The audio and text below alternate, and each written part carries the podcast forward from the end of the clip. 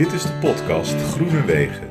Eerlijke gesprekken met duurzame experts. Leuk dat je luistert.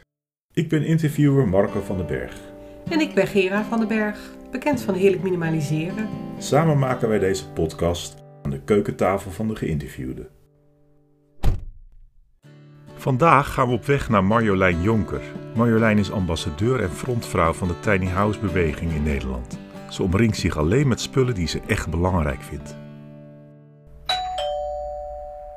Nou, welkom terug bij deze podcast over duurzaamheid. We zitten hier in Olst, in de tiny house van uh, Marjolein Jonker.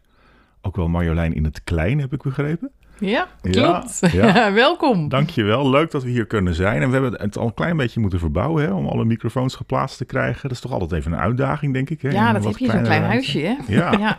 maar wel super gezellig. Uh, de kachel brandt. Uh, ik heb het jasje al uitgedaan. Het is lekker warm hier.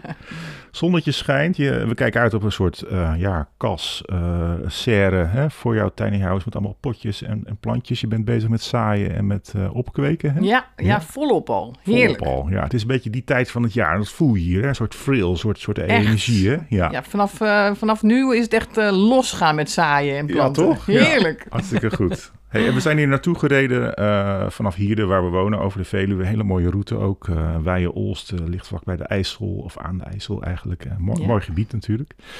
en we willen je heel graag spreken over nou, het feit dat jij de frontvrouw bent van de tiny house beweging in het land. Hè? En ehm, ik vind het heel leuk om even te horen van hoe je op dat punt bent uitgekomen. Maar ook ja, hoe je kijkt naar de hele ontwikkeling van tiny houses in ons land. En in hoeverre dat kan, iets kan betekenen hè, voor in de hele duurzame transitie. Dus een volle agenda. Um, en om te beginnen lijkt het ons leuk om even iets te horen over ja, waar kom je vandaan? Hoe ben je opgegroeid? Welke opleiding heb je gedaan? Of je iets beter leren kennen ook op dat vlak? Ja, nou, hartstikke. Sowieso heel erg leuk dat jullie hier zijn en dat we dit, uh, deze podcast gaan opnemen. Dus heel veel te vertellen over, uh, over tiny houses, dus dat komt helemaal goed. Um, ja, over waar ik vandaan kom. Nou, ik, ik, heb dat, de duurzaamheid zeg maar wel met de paplepel ingegoten gekregen van mijn ouders. Uh, zij hadden een enorme biologische moestuin. Dus ik, had ook, uh, ik heb ook dat, uh, die liefde voor tuinieren van ze meegekregen. We waren lid van de Kleine Aarde. En mijn moeder bakte zelf duur, zuurdesembrood. Dus dat, en dat werd, werd, wel meegegeven. Dat je moet goed voor de aarde zorgen. dat ben ik wel in de loop der tijd, toen ik opgroeide, wat kwijtgeraakt. Want je gaat gewoon een beetje mee in de, in de waan van de dag. Hè? En je krijgt een relatie, je gaat samenwonen. En dus, maar op een gegeven moment heb ik dat toch weer teruggevonden. Uh, ik ben op een gegeven moment maar heel erg gaan verdiepen in voeding. Omdat ik uh, wat, wat last had van, van, van uh, overgewicht. en, en toen kwam ik er eigenlijk achter hoe, hoe, ja, hoe slecht we met de aarde omgaan, gek genoeg. Door, door je te gaan verdiepen in hoe voeding geproduceerd wordt. Oké, okay, ja. En, en ik dacht van, ja, dat, dat, daar, dat, dat kan zo niet. Het greep me heel erg aan. Ik zeg, we weten wat, wat, waar we mee bezig zijn. Dat de manier waarop we leven, eh, de aarde eigenlijk op consumeren, dat dat helemaal niet kan. Daar wil ik eigenlijk een, een steentje aan bijdragen om, om op een andere manier te gaan leven. Ja. En dat werd kleine wonen. Dat is even in een notendop. Hartstikke mooi hoe je dat ook schildert, zeg maar, vanuit je jeugd. Want de kleine aarde, niet iedereen zal dat kennen, hè, maar dat is ook een beetje een soort idealistische kijken op van hoe kun je het weer terugbrengen naar een, een ecosysteem dat wel klopt, hè, dat wel in balans is, toch? Ja. Een plek eigenlijk ja. in Nederland ja. waar dat wordt... Uh, nou in Bokstel, ja. In Bokstel, ja. Ja, en, en, en, en, en, nu ik er zo even over nadenken, hè, want waarom dan klein wonen? Maar dat komt ook wel weer terug vanuit mijn jeugd. Want als klein meisje was ik heel gek op kleine heksenhuisjes eigenlijk in het bos.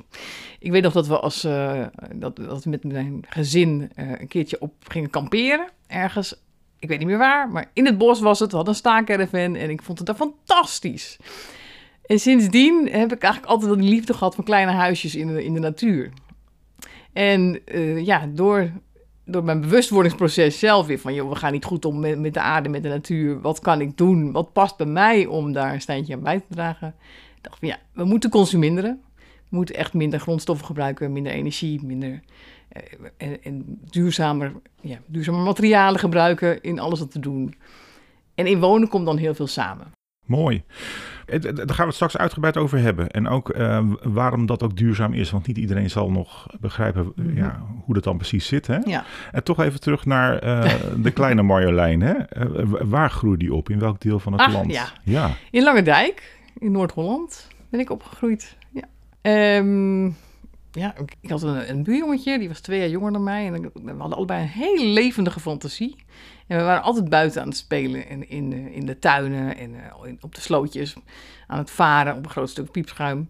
En dan ja. viel ik weer in de sloot en dan kwam ik weer stinkend bij mijn moeder. En die, die was dan weer niet blij met me. Maar...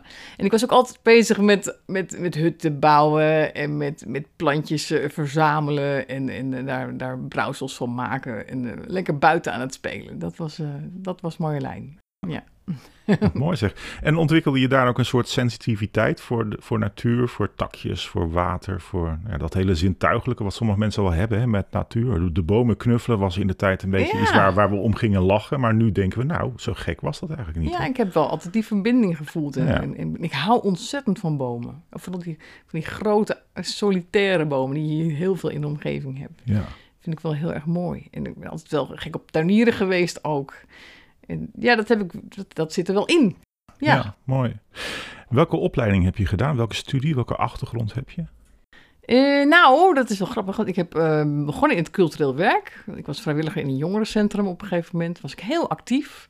En toen dacht ik, ik word jongerenwerkster. Dat is het. Uh, dat heb ik ook gedaan. Maar dat was altijd parttime werk. Dus daarnaast wat administratieve baantjes gehad. Ik heb nog de HBO geprobeerd, culturele maatschappelijke vorming. Nou, dat, dat was geen match. Dus ik ben op een gegeven moment aan het werk gegaan. En heb ik van alles en nog wat gedaan. Ik was heel erg zoekende. En ik, ik verveelde me ook heel snel weer. Dus ik had heel vaak banen voor een jaar, anderhalf jaar. En dan was, het al, was ik het wel weer uitgekeken. Ja. Ging ik weer wat anders doen. Ja. Ja, en, en dus en zo ben ik in van alles en nog wat gerold. Ik heb uh, gewerkt in een antroposofische instelling voor verstandelijke handicapzorg. Mijn laatste baan voordat ik voor mezelf ging, eh, was bij een farmaceut. Dat vinden mensen ook altijd heel bijzonder om te horen. Toen was ik klinisch, uh, in, klinisch, in klinisch onderzoek, ja. internationaal projectassistent. Dus echt wel een heel zoekende geweest. Ja, maar goed, ja. je, je, kunt het heel positief ook uh, stellen. Dat je zegt van je hebt het ook verkend. Er misschien ook wel heel veel van geleerd. Hè? En dat is het grappige inderdaad. Want terugkijkend nu, in mijn werk wat ik nu doe, heb ik in al die, die vorige banen echt heel veel geleerd wat ik nu nodig heb en wat ik nu heel erg gebruik. Ja. Dus het is nooit, het is niet nergens voor geweest. Nee. Het heeft absoluut een doel gediend. Want kan jij je goed verplaatsen in een ander? Ik ben, ik ben wel empathisch ingesteld. Ja, ja. oké. Nou ja, goed, dat is eigenlijk wel handig. Ook als het hierom gaat, dat je ook kunt verplaatsen in mensen die hier misschien niets meer hebben, dat je ze toch kunt ja. overtuigen van, ja. ja. maak hier plek voor of uh, kom ook een keer kijken. Hè, zo. Nou, en ik denk altijd, ik hoef niet iedereen te overtuigen. Nee. Voor mij hoeft niet iedereen in een tiny house te wonen. Maar er moet wel meer ruimte voor komen natuurlijk. Dus het is wel belangrijk dat ik de bestuurders en de ambtenaren kan overtuigen. Dat is waar. Je schetste net aan het begin al even van, uh, je ging je voor duurzaamheid nog meer interesseren, ook door de voedingsindustrie. Hè? En je had te maken met overgewicht, zei je? Ja, ja. ja. Dus nou, dat... niet heel zwaar hoor, maar het zat me wel dwars. Het lukte ja. maar niet om af te vallen. ik ben heel erg gaan zoeken naar, ja, hoe, hoe moet je nu gezond eten? En ja, dan, dan kom je op van die documentaires als, als Food Inc. En uh, ach, het is verschrikkelijk. Ja. Het is verschrikkelijk wat we dieren aandoen in de, in de voedingsindustrie. Maar ook GMO's en, en, en ja. al het gif wat gebruikt wordt. Ja. Je maakt op mij een hele vrolijke indruk, hè? Maar is, is dat ben ook, ik ook. Zit er ook een andere kant aan dat je, dat je hier heel verdrietig van kan worden? Dat je denkt, wat, wat doen we onszelf en elkaar ja, aan eigenlijk? Absoluut. Ik maak me ook echt zorgen over, over eigenlijk de, nou ja, de mensheid vooral, want de natuur gaat wel door. Maar in onze destructieve manier van leven slepen we wel heel veel soorten met ons mee. En die hebben daar niet om gevraagd. En dat vind ik oneerlijk, onrechtvaardig. Ja. En het kan anders. Het ja. is voor onszelf ook beter als we het anders gaan doen. Dus dat is toch wel een soort van frustratie en onmacht. Ik denk van, we zien nou ja, niet iedereen, maar heel veel mensen zien wel dat het de verkeerde kant op gaat. Maar op de een of andere manier zijn we onmachtig om dat te veranderen. Ja, kan je terug naar het moment waarop je dit als het ware als, ja, voor het eerst liet indalen? Dat, dat je dacht, ik kom nu tot een soort besef van, ik moet hier echt iets mee. Het is niet alleen maar een inzicht van, nou ja, goed, ik heb het bedacht en ik ga weer verder. Maar ik moet hier werk van maken. Ja, ja dat weet ik nog wel. Dat was dus uh, in ongeveer 2014, denk ik. En toen ben ik op zoek gegaan van, wat kan ik dan doen? Uh, op, op wat voor manier wil ik leven? Um, wil ik wonen ook? En, en, en, en hoe kan ik dat matchen, zodat het me, dat ik niet, niet alleen woon op een manier waar, waar ik blij van word, dat bij me past, maar wat ook goed voor de aarde is. En de, dat wonen, dat stukje wonen is voor mij heel belangrijk. En dus daar heb ik het in gezocht. En daar komt heel veel in samen, want de manier waarop we wonen. Ja, dat, dat is de, ook de manier waarop we consumeren, waarop we energie gebruiken. Waarop we, ja, dus dat, dat kleine wonen, dat was voor mij zoiets logisch. Ja. Dat dat de manier was om je hele levensstijl aan te passen. Zodat, we, ja, zodat je minder consumeert en beter voor de aarde zorgt. Kan je dat in stapjes eens uitleggen? Want ik begrijp wat je daarmee bedoelt, maar ik realiseer me dat er zullen ook misschien mensen zijn die die logica niet direct zien. Hè? Want als je het nou eens in stapjes uitlegt, een gewoon huis, wat maakt dat gewone huis dan minder duurzaam dan waar wij dan nu zijn? Hè? Prachtig huis trouwens. Eh, Ja, Ja. ja. dankjewel, vind ik ook. Ik ga dat nog drie keer zeggen vandaag hoor. Ja. Is ook ontzettend mooi. Ja.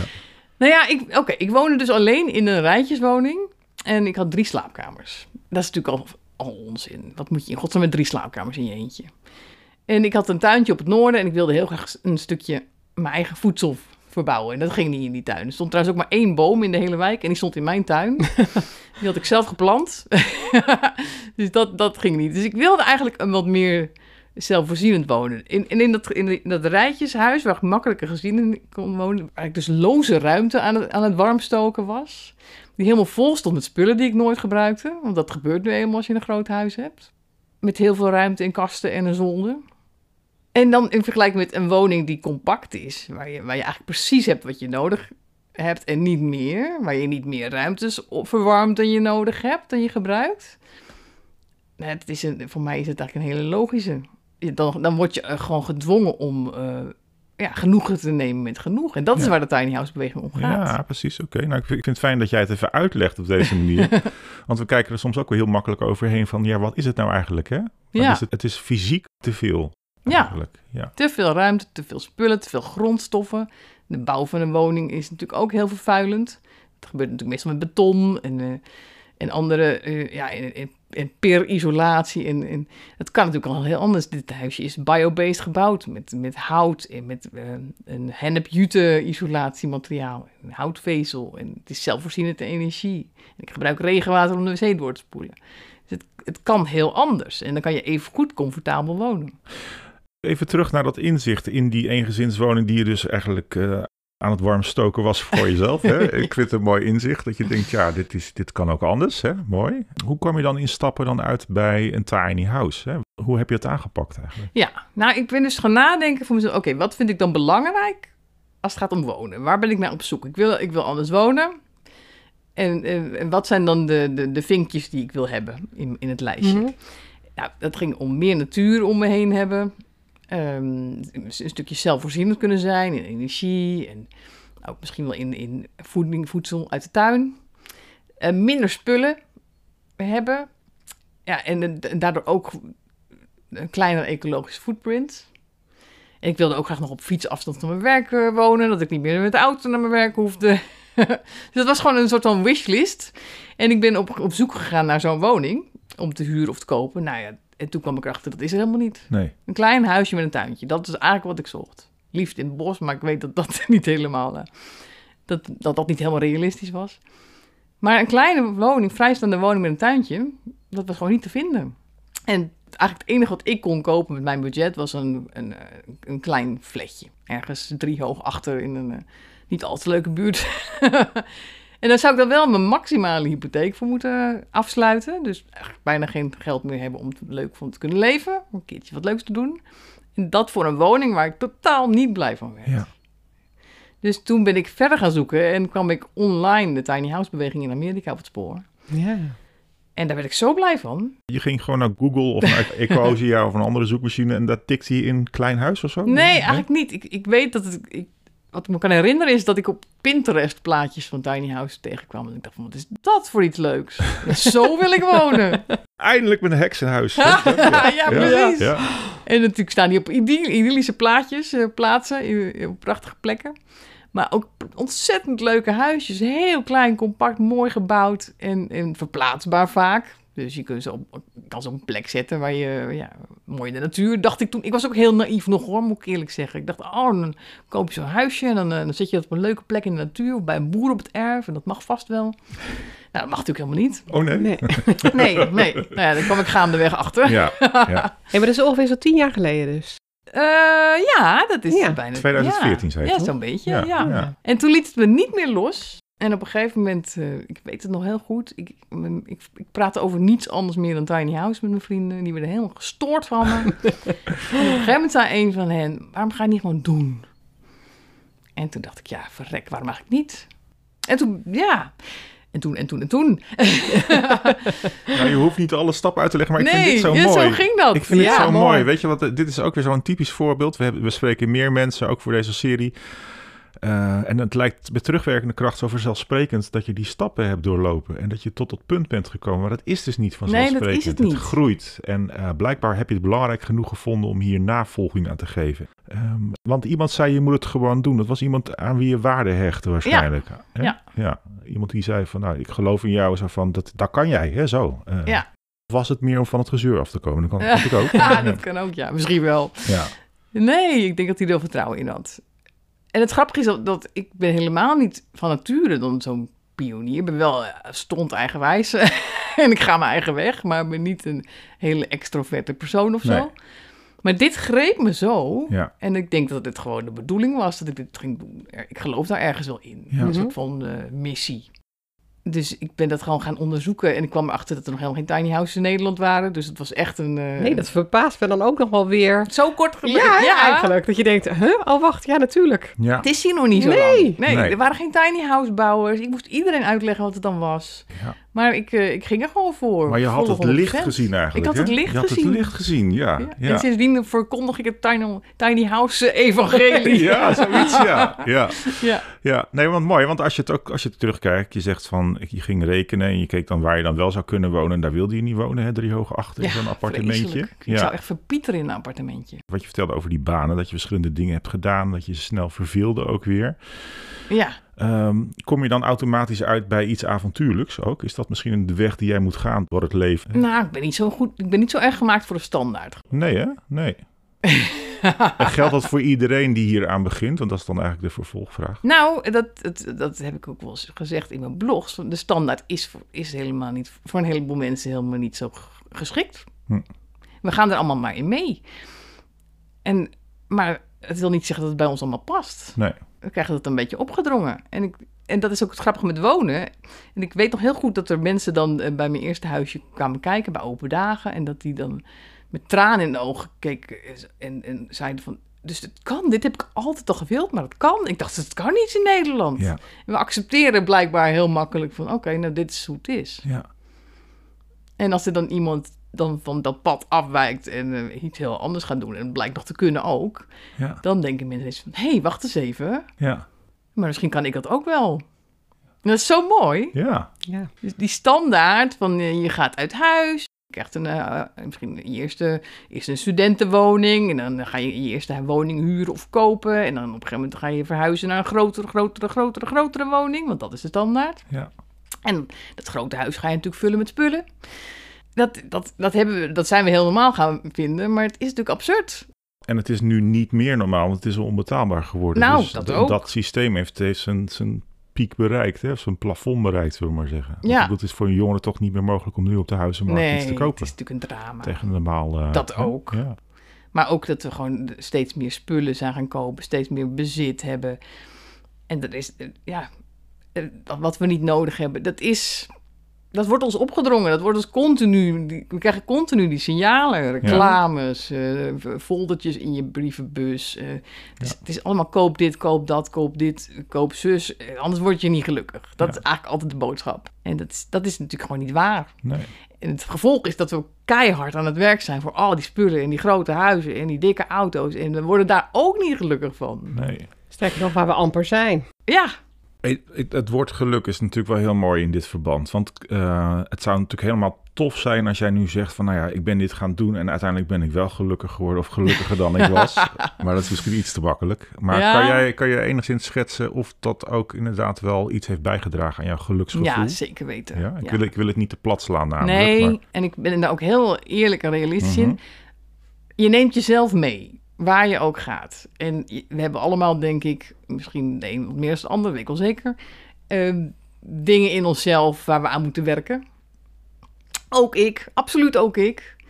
Dus dat, dat, dat neem ik mee naar, dat heb ik ook meegenomen naar mijn eerste tiny house. Dat neem ik ook mee naar mijn nieuwe. Het is, Het is geen magic pill. Nee. Maar ik, ik, er gaat bijna geen dag voorbij dat ik denk van... oh mijn god, dat heb ik een fantastisch huis. En, en nu wordt het lente en Ja. ik eh, heb alle ruimte om in die kas eh, mijn plantjes te telen. Daar word ik zo heel gelukkig van. Nou ja, ik zou bijna denken, joh, eh, misschien dat je midden in de nacht wel eens wakker schrikt en denkt, oh, ik woon drie hoog achter in dat, in dat appartementje. En denkt, oh nee, ik kijk hier uit het dakraam, ik zit toch hier in Oh, Olst. zucht van ja. opluchting. Ja, toch lekker, ja. ja. Nou ja, goed. Hey, laten we dat punt even los, ehm, wat mij betreft. Ehm, en misschien even naar de definitie van tiny house. Want wat is een tiny house eigenlijk? Kan je ons daar een beetje in meenemen? Ja, zeker. Ja? Ja. Nou er is geen juridische definitie, laat ik daarmee beginnen. En, en een tiny house wordt voor de, voor de wetgeving gewoon als een woning beschouwd. Maar het is een, een vrijstaande woning met een woonoppervlak tot 50 vierkante meter. En een eh, zo klein mogelijk ecologisch footprint. Grondgebonden, dus geen appartementen. En dat is wat het is. Ja. Maar het gaat eigenlijk eh, nog meer om de lifestyle dan het huis. Ja, precies. Dat is de tiny house filosofie. En dat is echt eh, minder huis, meer leven. Eh, en genoegen nemen met genoeg. Wordt het oneigenlijk wel eens vergeleken met woonwagens? Dat mensen zeggen het is een soort woonwagenkamp? Ja, kijk, je hebt natuurlijk heel veel verschillende vormen van kleine woningen. Eh, maar de, de cultuur en de intentie waarom mensen zo gaan wonen, daarachter is heel verschillend. Ja. Dus ik, ik vind het echt wel iets anders. Ja, maar goed, er zit wel dezelfde vrijheidsbeleving in misschien wel. Hè? Ja. Er zijn wel parallellen te trekken. Ja, absoluut. Ja, een zijspoor. Woonboten natuurlijk Ja, ook. ja. Ja, ook.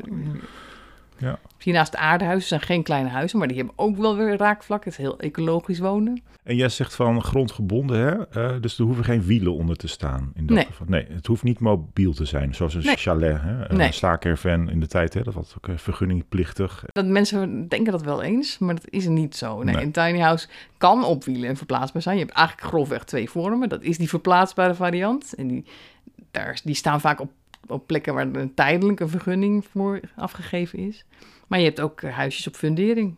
Op permanente plekken. Ja. En dat zijn ook tiny En houses. zie je al gebeuren dat tiny houses zeg maar verplaatst worden naar een andere plek? Dat er inderdaad zo'n grote dieplader komt? die- Ja, zeker. is, is dat al Ja. gebeurd, ja? Ja, een hele, hele tiny house community zelfs. Oké. Ja. ja. En die gaat van plek naar plek als ware. Ja. Ja. En de eerste, een van de eerste tiny house communities in Nederland was Kleinhuizen. Die hebben eerst in eh, Nieuwegein eh anderhalf, twee jaar mogen wonen met tien huisjes. Daarna is de hele groep verplaatst naar Zeist.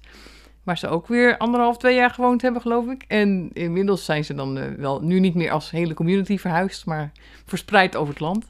Maar zoals de, het eerste, een van de eerste projecten in Den Haag. Die groep van vijf zijn naar Delft verhuisd met z'n allen. Ja, dus dat gebeurt. Ja, mooi. En je huurt dan als het ware de grond. Je hebt eh, dus de tijdelijke projecten, dat gebeurt vaak op gemeentegrond, soms ook op particuliere grond. En dan huur je het als, als groep, meestal verenig je je dan, richt je een vereniging op, huur je het van de gemeente. En de andere vorm is dat je een, een, een kavel kunt kopen, zoals ik hier gedaan heb in Olst, of kan pachten van de Ja. gemeente. En dan, eh, ja, dan hoef je er ook meer weg. Ja. Ja. Kan jij schetsen hoe ingewikkeld of hoe mis- misschien juist makkelijk het is om dat voor elkaar te krijgen? Hoe, hoe, hoe, goed gaan gemeenten hiermee om, als het ware, als je aanklopt? Nou, heel, heel gevarieerd. En, en, en, ik wil altijd zeggen, toen ik in 2015 hier echt, in 2015, begin 2015 ben ik hier echt, eh, heb ik de knop omgezet en dan ben ik er volle vaart voor gegaan. En in mei 2016 woonde ik. En toen was mijn huisje was het eerste vergunde tiny house in Nederland. En inmiddels hebben we zo'n 70 woonprojecten, misschien al meer, met meerdere tiny houses. Er komen er dit jaar zeker nog een stuk of 25 aan. Zo. Permanent alleen al. Ja. Voor de komende twee jaar. Er zijn iets van 200 initiatiefgroepen. Dus er gebeurt, er is in een paar jaar tijd zo enorm veel gebeurd voor een hele nieuwe woonvorm, die ook nog eens van onderop komt. Vanuit de mensen zelf. Niet door projectontwikkelaars of woningcorporaties. Nee, Nee, precies, ja. ja. onderop. Ja. Dan, als je het zo bekijkt, zeg je van, nou, het gaat als een speer. En dat Ja. doet het ook. Maar tegelijkertijd zijn er, is de groep mensen die heel graag zo wil wonen, is ook enorm gegroeid. Er is zelfs onderzoek gedaan dat zegt 1 op de 5 woonconsumenten heeft interesse in het wonen in een tiny house. En ja, daar zijn nog veel te weinig plekken voor. Dus mensen die op zoek zijn naar een plek, ja, die zeggen van ja, het is bijna onmogelijk. Ja. Het lukt niet. Heel veel ook wel, maar heel veel mensen, ja, het, is, het, is niet, gaat niet vanzelf, het is niet makkelijk. Wat is er nodig binnen een gemeente om dit mogelijk te maken? Gaat het alleen om een kavel? Of zeg je van de plek moet ook nog eh, eh, ergens bij liggen? Eh, gaat het ook om voorzieningen die in de buurt zijn? Of? Nou ja, ja, grond is gewoon schaars in Nederland, Mhm. bouwgrond. En, en er is natuurlijk woningnood, dus gemeenten moeten heel erg goed nadenken als ze een plek hebben waar woningen gebouwd mogen worden. Wat gaan we daarmee doen? Wat voor type woningen willen we daar hebben? En eh, natuurlijk is een appartementencomplex dan veel efficiënter, daar kun je veel meer mensen in kwijt. Maar die, ja, die, die willen we ook niet overal hebben. Dus de gemeentes moeten heel goed nadenken. eh, ja, bijvoorbeeld aan zoals een een goed voorbeeld is Leeuwarden, denk ik. Die hebben gezegd, in, de, in het midden van de stad willen we hoogbouw, compact. En naarmate je steeds meer naar het buitengebied gaat, dan gaat het allemaal wat lager, wat vrijer. En helemaal aan de buitenrand. Dat is een hele mooie overgang naar het buitengebied. zijn tiny houses. Nou, dus ik denk dat je er zo naar kijkt.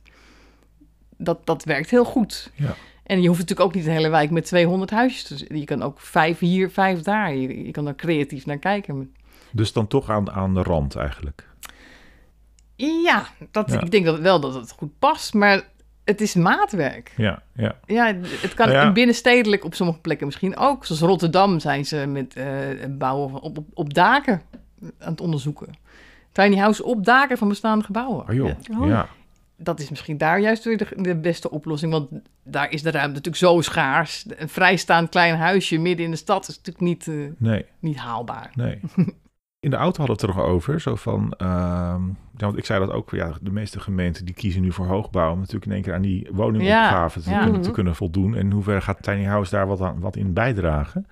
Hoe kijk jij daarnaar? Heb je daar een beeld van? In hoe, kunnen Nou, we via ja. Tiny Houses zeg maar, het probleem van de woningmarkt enigszins oplossen? Ja, zeker, want het is en-en. Ik Mhm. denk dat je en een appartementcomplex moet bouwen... of misschien bestaande kantoorpanden moet opbouwen tot, dat, tot appartementen. Dat is nog veel logischer. En dat, er, dat je plek kan bieden aan tiny house... voor mensen die op die manier willen wonen. Want natuurlijk hebben we een woningcrisis en die moet opgelost worden... maar dat is niet de enige crisis die ons boven het hoofd hangt. We hebben ook een biodiversiteitscrisis en een klimaatcrisis... Dus we moeten ook op een andere manier gaan wonen en leven. En, en tiny houses dragen bij aan al die verschillende crisissen. Ja. En als ik naar mezelf kijk, ik, ik liet een eengezinswoning achter. Waar ja, prima dus een gezin kon, kon ja, wonen. je zorgt voor doorstroming. Je zorgt voor doorstroming. Ja, En er zijn, zo zijn er, is er ook een hele grote groep ouderen, eh, 50, 60, 70-plussers zelfs, die heel graag in een tiny house willen wonen, die nu een hele grote woning bezet houden, omdat ze ja, eigenlijk niet anders kunnen, omdat Ja. ze geen alternatief hebben. Daar hadden wij het in de auto over. De ouderen die willen dan graag in een tiny house wonen. Maar tegelijkertijd blijkt uit onderzoek dat die ook juist heel dicht bij de voorzieningen willen wonen. Ja. Zeker als ze wat ouder worden en ze raken slechter Ja. te been. Of, eh, er zijn er ook al tiny houses die daarop inspelen of projecten. Hè? Eh, Nou ja, je hebt absoluut levensloopbestendige tiny houses. En ik, wat, waar ik heel erg in geloof, dat je, dat, en dat doen gemeentes ook steeds meer, als ze nieuwe wijken gaan ontwerpen, dat ze daar ook een paar kavels voor tiny houses in, in het bestemmingsplan opnemen. Standaard bedoel je? Ja, Ja. nou ja, standaard niet, maar in, in nieuwe ontwikkelingen. Wat- ik zie is een trend dat gemeenten steeds meer eh, groene wijken gaan, eh, gaan bouwen, met meer oog voor natuur. En daarin dan ook wat, wat plek voor kleinere woningen opnemen. Ja. Dat kunnen tiny houses zijn, het kunnen ook andere kleine woningen zijn.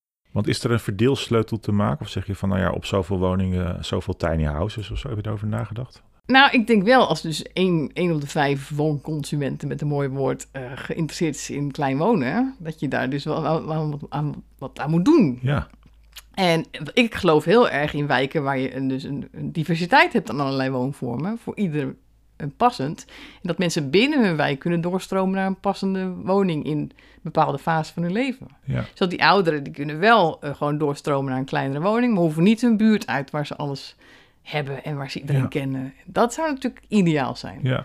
We hebben inmiddels, eh, nou, ruim 40% van Nederland woont alleen. En er, zijn, er worden nog steeds alleen maar bijna gezinswoningen en grote appartementen gebouwd. Ja. Dat moet anders. ja. In de mix kan het iets betekenen. bedoel je. zeker. Maar je, maar je wil niet een hele wijk met alleen maar tiny houses, toch? Of- Eh, nee, ik zou is- het is zelf dat niet leuk stiekem vinden. wel van droomt? Dat je denkt, nee, Hè? nee, Nee? helemaal niet. nee hè? Ik Nee. wil eigenlijk gewoon dat tiny houses worden geaccepteerd als een, als, als een woonvorm net als elke ander. Ja, In een, in een gemengde wijk met allerlei eh, eh, woningen van allerlei afmetingen. ja. Met ook allerlei mensen van allerlei leeftijden. Ja, nou dat is dan hier uh, Ja. goed Ja, dat is hier goed lukken. lukt hier, ja. Ja, Ja, misschien goed om het even terug te brengen naar het hier en nu inderdaad. Hè? En, en, en je eigen stappen da- daarin. Want dit is al je tweede tiny house. Ja. Hè? Je had dan de eerste officiële en nu al de tweede. ja. Nou ja, en een de- speer, eh, ja. dit was Binnen tien jaar, hè? Dit was oorspronkelijk niet de bedoeling. Nee? Oh. Ik wilde dus mijn oude huisje meenemen naar deze. Ja. Ik, heb, ik, ik had ook een financiering geregeld voor alleen de kavel, want ik had al een huis. ja. Maar toen eh, kwam de Bang-norm eh, om de hoek kijken. En de Bang-norm, dat is eh afkorting voor bijna energie-neutrale gebouwen. Zijn, sinds eh, 2021 eh, hoort die bij het bouwbesluit. En die gaat over de energiehuishouding van je huis. En mijn oude huisje was niet goed genoeg geïsoleerd. Voldeed voor mij prima, maar voor de Bang-norm was het niet goed. Oh, En omdat dan, ja, als, ik, als ik er aan de bank had willen voldoen met dat huisje, dan had er zoveel aan versleuteld moeten worden. oh, Dus ik heb besloten om hem te verkopen en een nieuwe te laten bouwen. ja. En je zegt niet goed genoeg geïsoleerd, maar, maar hoe was die geïsoleerd dan? Wat? Ja, hij was geïsoleerd met schapenwol en houtvezel. En het, het voldeed prima. Het was heel goed warm te houden in dat huisje. Maar ik, het, hij, ja, ik haalde niet de, de isolatiewaarde volgens de bank. Nee. En ik had ook te weinig zonnepanelen op het dak. En, eh, Oh ja, ja, ja. Moet je daar ook weer in investeren. Ja. Hey, en dat was op een andere plek dan, toch? ja, dat was in En Alkmaar. wat bracht je Ja. dan hier? Nou, ik, ik had wel altijd het idee, het- Alkmaar was een tijdelijke plek. We hadden een vergunning voor vijf jaar. En ik had een lening eh, afgesloten voor mijn eerste huisje van vijf jaar bij een vriend. Die, eh, als ik, ik dacht, als ik die afbetaald heb, dan ga ik op zoek naar eigen grond waar ik nooit meer weg hoef. Waar ik de tuin van mijn dromen kan aanleggen. Mhm. Ja. En de fruitbomen kan planten. En, en dat Doorheen was kan altijd al het idee. ja, ja, en een heel stukje zelfvoorzienend uit kan leven. ja. En dat ja. werd Olst. Ik bedoel, Dat werd Olst. Olst, dat is niet een hele... Nee, dat is twee uur rijden. Ja, ja. dat bedoel ik, ja.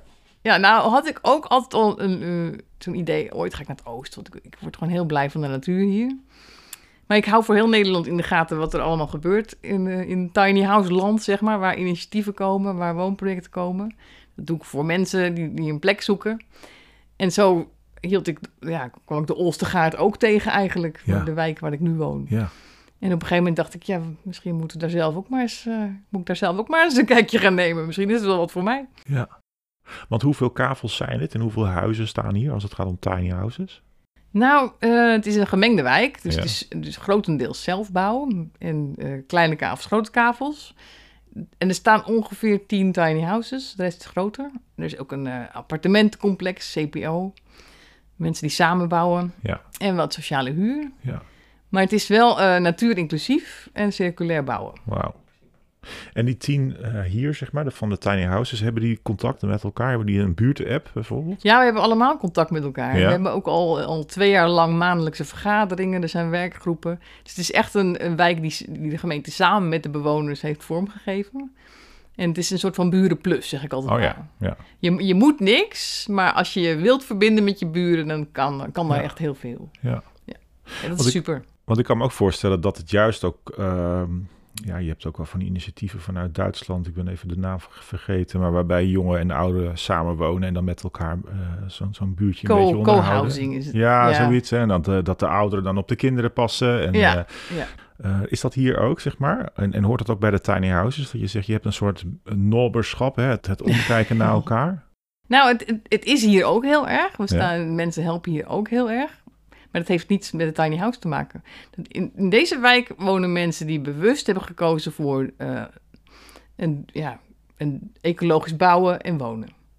Want je hebt echt een heel spelregelboekje waar je aan moet voldoen. Je moest ook een, een schetsontwerp van je huis en de tuin eh, indienen bij een kwaliteitsteam. Je moet aan een aantal punten voldoen voor natuurinclusiviteit. Oh, joh, Eh, ja. het is echt... Je, En jij houdt zo van vrijheid. Ik zie je nu al zuchten zo van... eh, Nee, toe- juist ja, niet. Ik juich nee? dat toe. Ja, nee, ik ben hier juist speciaal gaan wonen, omdat ik weet dat mijn buren niet met gif gaan spuiten. Nee, oké, dat is de andere kant. Het beschermt je ook tegen natuurlijk al dat Ja. soort eh, praktijken. Ja, nee, maar ik bedoel de vrijheid van dat je lekker kan doen waar je zelf zin in hebt. Hè? Eh, Nou ja, ik, ik, ik ben heel erg vol vrijheid. En- En dat is een- soms ook een beetje een spanningsveld. Want, maar ik zie ook wat we doen met die vrijheid. ja, En dat dat dus niet gaat. nee. En ik denk dat... Want dat zie je natuurlijk ook nu met, met de klimaatcrisis en de biodiversiteitscrisis. En we, we gaan ons gedrag moeten aanpassen, hoe dan ook. En daar is heel veel weerstand tegen. En ik denk als je dat aan mensen, ja, aan, aan, aan, de mensen overlaat om dat zelf op te pakken, dat werkt niet. Je moet sowieso punt 1 moet je er eerlijk over communiceren. Wat is er aan de hand? Wat zijn de gevolgen van als we dit wel of niet doen? En dan, en dan ja, ik hoop dat heel veel mensen dan uit zichzelf zoiets hebben van, oh, oh, maar wacht even, misschien moet ik dan toch mijn gedrag aanpassen. Ja. Maar als dat niet gebeurt, ja, wat, wat, moeten we dan? Moeten we dan zeggen, nou ja, dan is het maar zo? Of moet, Nee, er, moet het van ja. bovenaf dan toch een beetje Ja. afgedwongen worden? Ik Ja. vind dat een hele lastige. Lastig, hè? Lastig, hè? Want, want eigenlijk vraag je toch ergens om een soort sterke overheid... die dat dan eh, voor ons gaat regelen en wat meer gaat faciliteren. Hè? Een beetje de kaders stelt waarbinnen we ons leven op een veilige en fijne manier kunnen leven. En dat druist natuurlijk in tegen vrijheid. Ja, dat bedoel ik, Ja. Ja. het is een soort, soort paradox, hè, eigenlijk. soort In een ideale wereld zouden Ja. we allemaal eh, beseffen van... Oh, wacht even, dit gaat zo niet. We Nee. moeten ons gedrag aanpassen. Ja. We gaan het met z'n allen doen, eerlijk. Nee, maar, wa- want wat jij schetst is van... je wil natuurlijk niet dat je buurman met allerlei gif gaat spuiten. Dus, Nee. dus het, is, het, het, eh, het gaat nog niet eens zozeer omdat jij voor jezelf bang bent... dat je de regels eh, niet houdt of hele rare dingen gaat doen... maar je wil beschermd worden tegen je omgeving ook ergens. Ergens wel, ja. Ja, ja. We vertrouwen eigenlijk elkaar niet in het er goede is heel gedrag. veel wantrouwen. Ja. ja. Misschien maak ik het wel iets te filosofisch Nou. nu, maar ik, denk, ik, ik voel hem een beetje. Dat ik denk van ja, wat komt er nou bij kijken Nou. als je zeg maar hier gaat wonen en hierin participeert? Ehm, en jij geeft eigenlijk aan, het is aan de ene kant heel vrij. Eh, het is niet zo dat je met elkaar een groep vormt en alles met elkaar moet gaan bespreken. Hè? Ja. Maar aan de andere kant niet. heb je wel een heel boekwerk, een heel boekwerk met voorwaarden. Ja, maar je hebt ook dus de kans om heel veel samen te doen. Mhm. En wat ik ook eh, zelf ervaar en ook van heel veel buren hoor... dat we het allemaal een verademing vinden... dat we hier aan elkaar niet hoeven uit te leggen... waarom we zo moeten wonen, willen wonen. Ja. Moeten willen wonen. Ja. Dus ja, ja ik, ik, zie het, ik zie het helemaal niet als een boekwerk met regels van... pff, Nee. want ik wil graag daaraan ja, voldoen. ja, precies. Ja. dus het is helemaal geen issue. Nee. Je gaf in je eerste huis, zei je net eh, in het voorgesprek even, ook rondleiding aan mensen. Hè? Die Ja. kwamen dan bij jou kijken en ook wat televisieploegen, en, toch? Mhm, ja, Ja. heel wat. Eh, waarmee je ook inderdaad, je bent een beetje het gezicht geworden van die beweging. Nou, fantastisch, zeg maar. Ehm, op welke manier word je dan aangesproken? Zijn mensen eh, nieuwsgierig of hebben ze juist iets van, ik heb een vooroordeel en ik ga eens kijken of dat eigenlijk wel klopt, dat vooroordeel? Hoe, hoe werkt dat dan? Nou, eigenlijk heel positief over het algemeen. Ja? En tiny houses en de tiny house beweging, het heeft ook iets charmants of zoiets. De meeste mensen, ook al zou je er zelf niet in willen wonen, hebben wel zoiets, ah, het is wel leuk. het zijn wel leuke huisjes. En ja, wat kan je er eigenlijk op tegen hebben op de, op de filosofie van eh, ja, minder consumeren en meer Ja, eh, verbinding met natuur en met elkaar en, eh, en een wat rustiger tempo van leven en niet zo hard hoeven te werken voor je huis en al die spullen. Je hebt de gunfactor. Een gunfactor, ja. Ja, en natuurlijk zijn er ook mensen tegen, maar het verreweg de meeste mensen die ik spreek zijn er wel positief over. ja. En ook op social media, want er is natuurlijk heel veel bagger op social media. Ja. Maar in mijn, eh, op mijn blogs en op, op, op eh, social media posts reageren mensen over het algemeen gewoon heel lief en, en, en vrolijk en positief. Als je dan houdt van positiviteit en daar iets mee wil en daar uiting aan wil geven, zou je bijna zeggen, sluit je aan bij die beweging. Ja. Hè? Doe Ja. het! ja, zeker. Nee, want je gaat dus ook niet heel veel weerstand in dat opzicht eh, tegenkomen. Het is misschien niet makkelijk om het fysiek meteen geregeld te krijgen wat je wil. Hè? En daar loop je dan misschien tegenaan, omdat de gemeente daar niet met- meteen op staat te wachten. Maar aan zich het concept en het idee eh, eh, is heel positief. En mensen ontvangen dat ook als positief. Ja, maar nu heb ik natuurlijk ook wel voornamelijk te maken met de mensen die, ja, die zo willen wonen. Mhm. hè? Dat is natuurlijk, dat heb je. En wat, wat ik bij gemeentes bijvoorbeeld wel eens merk, dat de ambtenaren of wethouders het, het maar niks vinden, omdat ze eigenlijk zichzelf er niet in zien zien wonen. En dan ook niet zich kunnen voorstellen dat iemand anders dat wel wil. Ja, En dan heb je natuurlijk ook altijd de mensen die zeggen dat het een heel, eh, ja, heel inefficiënt gebruik van onze ruimte is. oh ja. Dus er zijn gerust ook wel critici en, en mensen die er wat negatiever over zijn. Ik, ik denk altijd dat ik die argumenten kan weerleggen. ja. En mensen die stiekem een beetje jaloers zijn. Misschien ook wel wat Letje gaat doen. Als het mij lukt, dan kan het jou ook lukken. ja. Mhm. Het is ook mooi als we anderen kunnen inspireren om dit te gaan onderzoeken. Wil ik hier iets mee? Kan ik hier iets mee? En welke stap zou ik kunnen zetten? Wat adviseer je mensen die op dat terrein in hun streek, in hun regio dit zouden willen? Waar klop je aan? Hoe pak je dat aan? Ik zou eerst eens gaan kijken of er niet al een initiatief is. Want er zijn op heel veel plekken in Nederland al initiatieven. in mijn register voor de aspirant tiny house bewoners. Kan daarbij helpen. En ehm, ja, ik denk dat het ook heel goed is om jezelf eerst een aantal vragen af te stellen. Hoe wil ik dan wonen? Hè? Wat, ik, wat ik ook gedaan heb, wat vind ik dan belangrijk? Past het wel helemaal bij je? Of is een andere woonvorm misschien geschikter? En ehm, als ik dan toch heel graag in een tiny house wil wonen, wil ik dan eh, op een tijdelijke plek of wil ik per se permanent? En in welke regio zou ik willen wonen? Wil ik in het dorp blijven waar ik nu zit? Of maakt het niet heel veel uit? Wil ik zelfs naar een andere provincie? Wil ik uh, helemaal zelfvoorzienend zijn in mijn huisje of niet? Er zijn heel veel vragen die er dan, Mhm. eh, die dan eh, beantwoord moeten worden eigenlijk voordat je op zoek gaat. En heb je ook iets, eh, hè, we hadden het net over eh, zo'n instrument waar je aan moet voldoen. Maar heb je ook zoiets eh, voor eh, die aspirant? eh? Nou, ik heb een hele cursus voor mensen die dit Oh, willen. kijk. Er Oh, komt goed echt het een en ander bij Ja. kijken. Nou ja, ik kan me heel goed voorstellen dat Ja. als je dit zo opnoemt, ja. dan eh, kan het ook En- overweldigend zijn. Dat je denkt, nou oh, jongens, ja, ik wil dat wel, maar laat maar zitten. Want het, eh, Ja, nou, Hmm. die, die cursus neemt je een beetje bij de hand door Ja. alle stappen. Dat, is, dat helpt absoluut. Ja. En kijk, en toen ik hiermee bezig was, was het er allemaal nog niet. Inmiddels zijn er natuurlijk, ik weet niet hoeveel tiny house bouwers. En er zijn al heel veel woonprojecten. En de gemeentes weten inmiddels echt wel wat een tiny house is. Hoewel er nog steeds wel mensen zijn die denken dan eh, tiny house, pipowagen. wat natuurlijk niet klopt. Nee. Maar ja, dus er is heel veel informatie. Er zijn boeken, er zijn cursussen. Ja. Als je dit wil, dan, eh, dan moet dat lukken. Eh, Wat zou dan toch die eerste stap zijn? Want je zegt er zijn allerlei vragen te beantwoorden, dat snap ik, want het is maar net wat Mhm. je wil. Maar is dat dan toch aankloppen bij inderdaad een initiatief bij je in de buurt en dan doorheen laten informeren? Of zijn er gewoon hele duidelijke plekken waar je informatie kunt halen? Nou, bij jou Ja, zo- bij mij sowieso. cursus ja? sowieso, inderdaad. En in mijn, in mijn website, in mijn blogs kun je heel veel lezen. Mhm. Tiny Findy ook, heel veel blogs. Eh, er zijn boeken waar je die je kunt lezen. Oh ja, stel. Ja. Er, is, er, zijn- er is een Tiny House Nederland Facebookgroep bijvoorbeeld waar je inspiratie op kunt doen. En ja, inderdaad langsgaan bij projecten, maar dan kan je niet zomaar langsgaan. Dan moeten ze wel open dagen Ja, organiseren. precies. Ja, ja, want het is anders ook een beetje zo van eh, dat je te kijk zit. Zo van, hè? ik Ja, kan me voorstellen dat... dat- je ook denkt van op een gegeven moment klaar met al die pottenkijkers, toch? Ja. dat is ook waarom ik open dagen ben gaan organiseren in Alkmaar. Want ik, ik, er kwamen te pas en te onpas ja, mensen kan me voorstellen. Ja. Ja, ja, ja. Dus dat, ja, op tinyfindy.com is ook een van mijn websites. Eh, daar is een agenda waar je kunt zien eh, wat voor evenement, waar de evenementen zijn. Er is Ja. bijvoorbeeld een demopark in Almere waar je demo, demo tiny house kunt Oh, bekijken. kijk, wat goed zeg. En waar ook lezingen worden georganiseerd. ja. hey, en dat gaat dan meer over eh, hè, de bouw of hoe het wonen, maar qua lifestyle. Dat, dat is eigenlijk hetzelfde, denk ik. Want ja, het demopark gaat over de, bouwen en wonen. Maar als je bij die, bij, die, bij die woonprojecten langs gaat, dan kun je natuurlijk de mensen ontmoeten die al zo wonen. Mhm. En hen bevragen daarover. Ja, ik bedoelde meer zeg maar qua eerste stap, hè? want wij, jij noemt hè, nou ja, meer zelfvoorzienend leven. En nou ja, ook daarin eh, zijn natuurlijk stappen te zetten. Eh, Hoe begin je daaraan? Als je... Ja. tiny house is niet per definitie zelfvoorzienend trouwens. Hè. Dat is een Mhm. keuze. En in sommige projecten is dat vanuit de gemeente wel eh, de eis. Omdat, er- omdat er op de plek ook geen andere voorzieningen zijn. Mhm. Maar niet, lang niet alle tiny houses zijn zelfvoorzienend. Het valt me net te binnen, we hadden het net over camping hè? eh, in het vorige gesprek even. Maar eh, krijg je ook al tiny houses eh, vanuit het Ja. idee, zeg maar? Dat Ja. het dan helemaal van boven van een apparaat is voorzien en zo? Ja, dat absoluut. De recreatiesector die heeft tiny houses helemaal gevonden. Ja, Als een eh, hot item. Dus er worden echt overal tiny houses als recreatiewoningen aangeboden. Ook. ja. En ik heb me daar in het begin heel erg tegen verzet. Want ik dacht, ja, wonen in een recreatiewoning mag niet. En Nee. er, is, er is heel veel gedoe rond in gemeenten. Mensen die in een tiny house, in, in een- in een recreatiewoning wonen. En dat, dat mag dan niet. En dan worden ze die woning uitgezet. En dat is...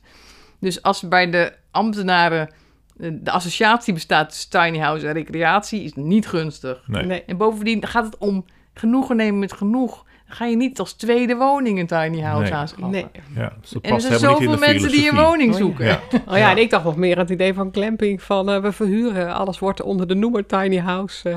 Nou Ja. Hè, huur nu je tiny house voor deze zomer. Dat maar, idee. ook, maar ook dat je misschien een, ehm, nou ja, ik zeg maar wat, een 70-plusser bent, eh, een, een groot huis te verkopen hebt. Je kan het, het meest chique tiny house van Nederland gaan bouwen, vol apparaten. Hè? eh, Ja, dat kan. En vol met Ja. luxe. Ik bedoel, gebeurt dat ook? Omdat mensen zeggen, ik wil wel kleiner wonen, maar ik moet wel Nou, die wel eh, breed, televisie. En, Ja, dat gebeurt natuurlijk ook wel. Ja. Ja. en hoe kijk jij daar dan tegenaan? Ja, ik vind dat ik zelf ook een ontzettend luxe tiny house heb. Maar ik heb geen televisie. Maar ik heb wel weer een, een regendouche, weet je wel. Jongen, ja, jongen, ja, had ik al meteen gezegd, man. ja, ja. Ik en denk- een airco zie ik hier hangen, hè? Eh, Ja, nou, dat Ja. die is geen overbodig luxe in de zomer hoor. Nee, dat zal wel, Nee, ja. En die draait op zonnestroom natuurlijk. Dus, eh. Nee, maar ik bedoel, ik, ik vind dit ook je mag best een beetje luxe. in en comfort in je huis hebben. Hè? Je hoeft, het hoeft ook niet Spartaans te zijn. Nee, Ik als mensen kleiner gaan wonen, dat is al een hele stap in de goede richting. Mhm. En, en dat moeten we alleen maar toejuichen. En ik, de, de een zal daar heel veel verder in gaan dan de ander. Ja, Ik wil daar niet over oordelen. nee. Nee, maar als je het concept inzet om een andere lifestyle te krijgen, om gedragsverandering te krijgen, bijvoorbeeld, dat je zegt, nou ja, je, je beperkt de fysieke ruimte en dan ga je op een andere manier leven, dan staat het weer haaks daarop dat je zegt, ik ga dat kleine huisje vol proppen met allemaal luxe. Ja, ik heb, ik, ik, ik heb nog weinig voorbeelden gezien van tiny house die helemaal chockvol met allerlei apparatuur staan Nee, in hoor. Ik denk dat dat zijn misschien uitzonderingen. Ja, En er zijn natuurlijk ook mensen die gewoon ja, een, een tiny house kiezen niet vanwege de ecologische lifestyle, maar gewoon omdat ze een klein huisje prima vinden en, eh, en graag hun, hun geld aan andere dingen besteden. Ja. Heel veel reizen bijvoorbeeld. Nou ja, dat is natuurlijk ook niet heel. Als je ja. met het vliegtuig gaat, ook niet heel ecologisch. Nee, zeker niet. Nee, nee. Maar, maar wat je zei in het begin vond ik inderdaad wel mooi. Dat je zegt van je houdt ook geld over. Hè? Als je niet de maximale hypotheek neemt om dat lelijke appartement in je oog te kopen. Ja. Dan hou je ook nog wat budget over om, om leuke dingen te doen. ja, Ja. En dat is ook in jouw geval gelukt? Of zeg je van nou ja, ik ben Nou, ook wel weer to, to the nog max niet. gegaan? Nee, nog niet. Nee, nee. ik merk Dat is wel. het eerlijke antwoord, zullen we zeggen. Ja, ik- ja, dit- al mijn potjes gingen leeg voor dit, voor ik, dit ik kan me huis. voorstellen, ja. Maar ik, ik heb wel, ik, mijn streven is dat ik nog maar eh, halve dagen hoef te werken en dan 's middags in de tuin kan werken. En dat, dat lukt steeds vaker, ja. moet ik zeggen. Maar dat vind ik ook mooi. Je creëert een plek waar dat ook gewoon vanzelfsprekend eh, kan. En deze plek nodigt uit om in de tuin te Ja. gaan, gaan werken. Ja, En dat is heel anders dan heel veel andere huizen in Nederland... waar je helemaal geen zin hebt om naar buiten te gaan. Precies. Ja, en in, in mijn huisje, in rijtjeshuizen in Langendijk, had ik ook helemaal niet in de gaten dat het best vaak lekker weer was. ja. En, en hier in een tiny house heb je dat veel sneller in de gaten. Dus dan ga je ook veel sneller naar buiten. Ja, kijk, en we mogen de, de vergelijking met een camping niet maken. Hè? We zijn net al op onze vingers getikt door jou en dat is terecht. Maar wij hebben een heel goed campinggevoel, Mhm. Geer en ik. hè, Een heel groot hart voor de camping. En waar je eigenlijk hetzelfde doet. Als het ook maar enigszins droog is, dan ga je buiten Ja. voor, je, voor je tent zitten. Heerlijk. Ja, toch? Ja. En die connectie met de natuur, in hoeverre ervaar je die hier meer dan op andere plekken? Ik heb een, een vrij ruime kavel, bewust voor gekozen.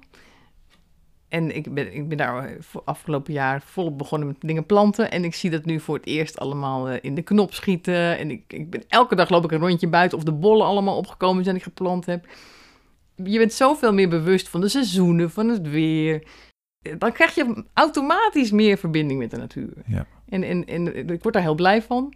En ik denk ook, als je dat, eh, die verbinding, of, of als je vaker buiten bent en voor die natuur zorgt, dan ga je er ook nog beter voor willen zorgen. Ja, Maar als je in een betonnen omgeving woont, waar je nooit natuur ziet bijna, ja.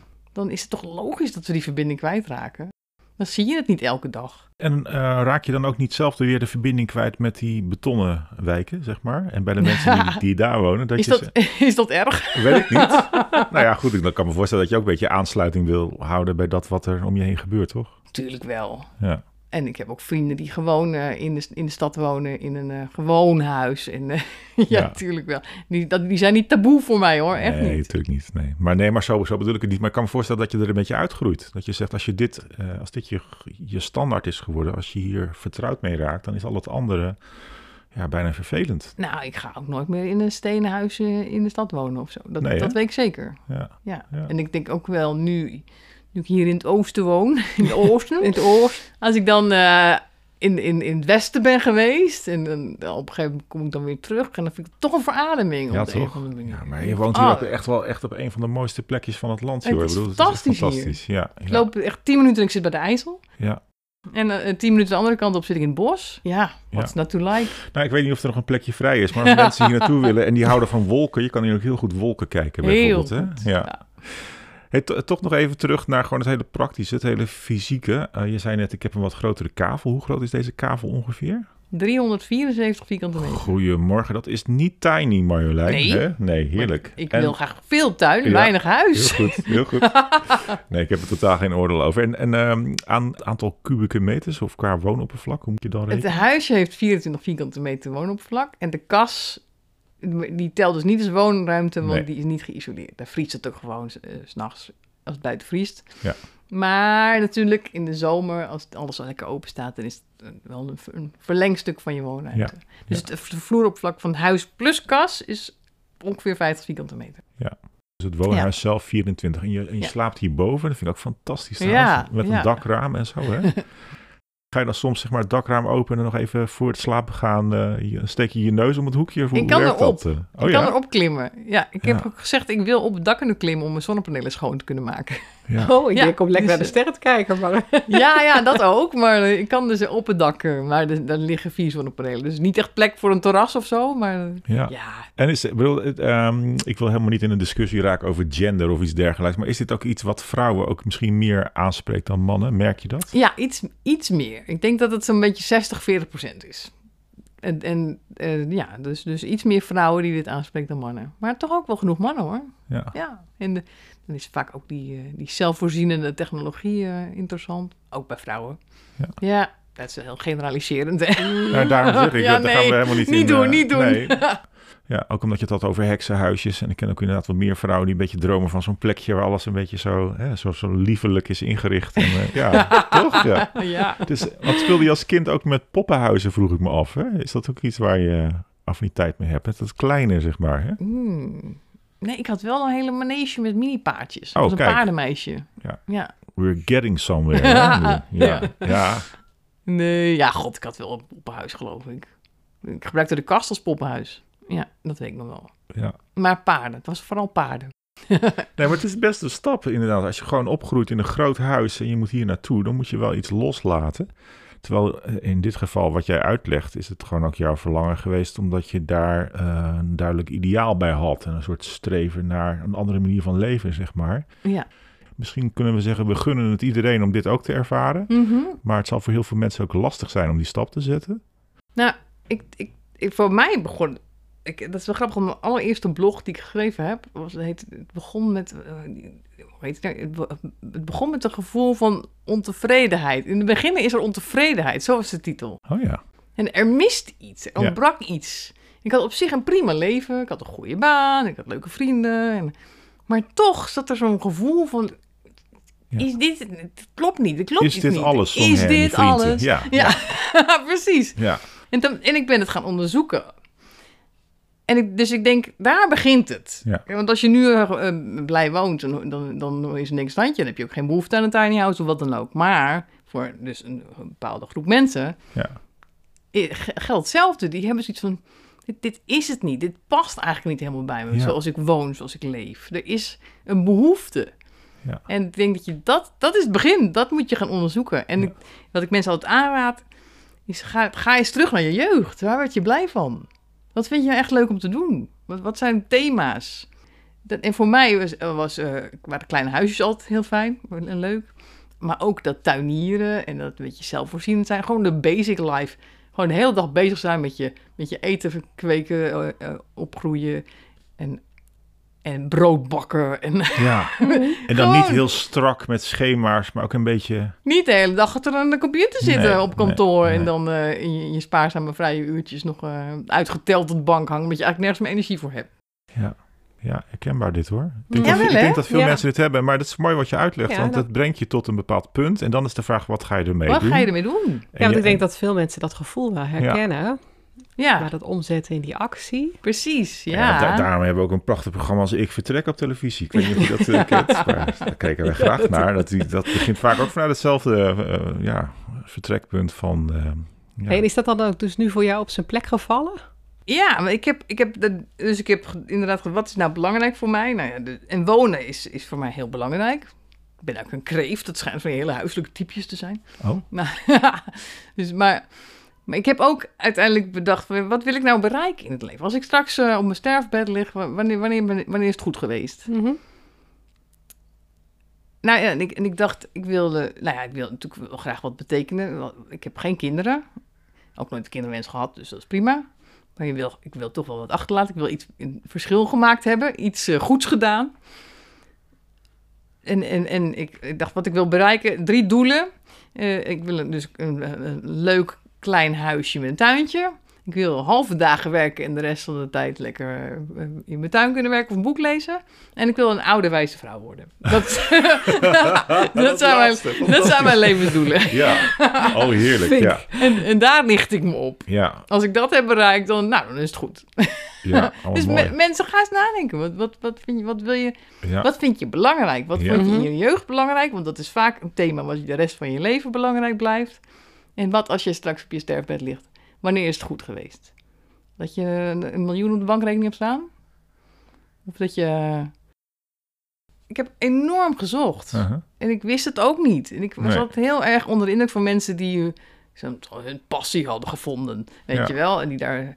Ik, ik wist niet wat een passie was. En toch is het op mijn pad gekomen. Ja, Dus als je het nog helemaal niet weet, nou ja, weet je, misschien, moet je, misschien is de tijd nog niet rijp. Dat kan Nee. ook, hè? ja.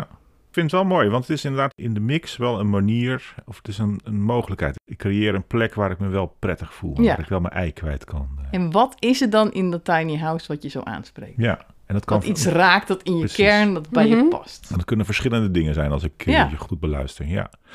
Nou ja, en nou, ik bedoel, we hebben het over duurzaamheid. Hè? Dat woord is amper gevallen in, deze, in, dit gesprek. En dat hoeft ook helemaal niet. Maar eigenlijk is het ook duurzaam dat je iets gaat doen wat ook eh, bestendig is. Hè? En, en ik vind het wel mooi rond aan dit verhaal dat je aan het begin schetste hoe je zoekende was en van de ene baan in de andere rolde, bij wijze van spreken. Maar hiermee toch een soort ja, je plek in het leven hebt gevonden. Om het maar Ja. heel zwaar te zeggen. Ja. Hè? De plek Nou, in het ja. leven. Ja. Het verveelt nog steeds niet. Nee. Je investeert nu in deze beweging, je investeert in dit gedachtegoed, je maakt waar wat je predikt als het ware. En dat hou je wel iets langer vol dan een paar maanden. Dus Ja. dat, ergens klopt dat daarmee ook, toch? Ja. Past blijkbaar. Mhm. Nou, ik vind het heel inspirerend wat je vertelt, eh, Marjolein. Erg leuk dat je dat zo met ons wilt delen. Ja. En ehm, had jij nog een, een, een laatste vraag, Gera? Want ik... ik ehm, Is er ook nog iets waarvan je zegt, oh, dat is een beetje mijn guilty pleasure. Dat is eigenlijk niet oh, helemaal ik heb in... het eh, zat. Echt, ik ben helemaal geen, ik ben geen heilige hoor. Ik rook, ik, ben, ik heb een energy drink verslaving. en, eh, dus ik ben echt niet... eh, goed, hier stoppen we de uitzending. Ja. ik Nee, ben hoor. geen heilige, echt Nee, niet. Nee, heerlijk. Want je bent daarin heel eerlijk, mer- eh, merk ik. Nee, maar ik ben maar een mens, Ja. weet je? Ik doe mijn Mhm. best. Ik denk dat dat natuurlijk voor, bijna, voor iedereen geldt. We Ja. doen ons best met wat we weten. En, eh, en elk stapje is er één. Je moet niet streven naar perfectie, want dan word je alleen maar ongelukkig van. Ja, Ja, en heel zuur. En heel En vervelend. je moet streven naar Krampachtig. Ja, misschien elke dag ietsje beter. mooi. Hey, bedankt, bedankt voor dit gesprek. Heel graag gedaan.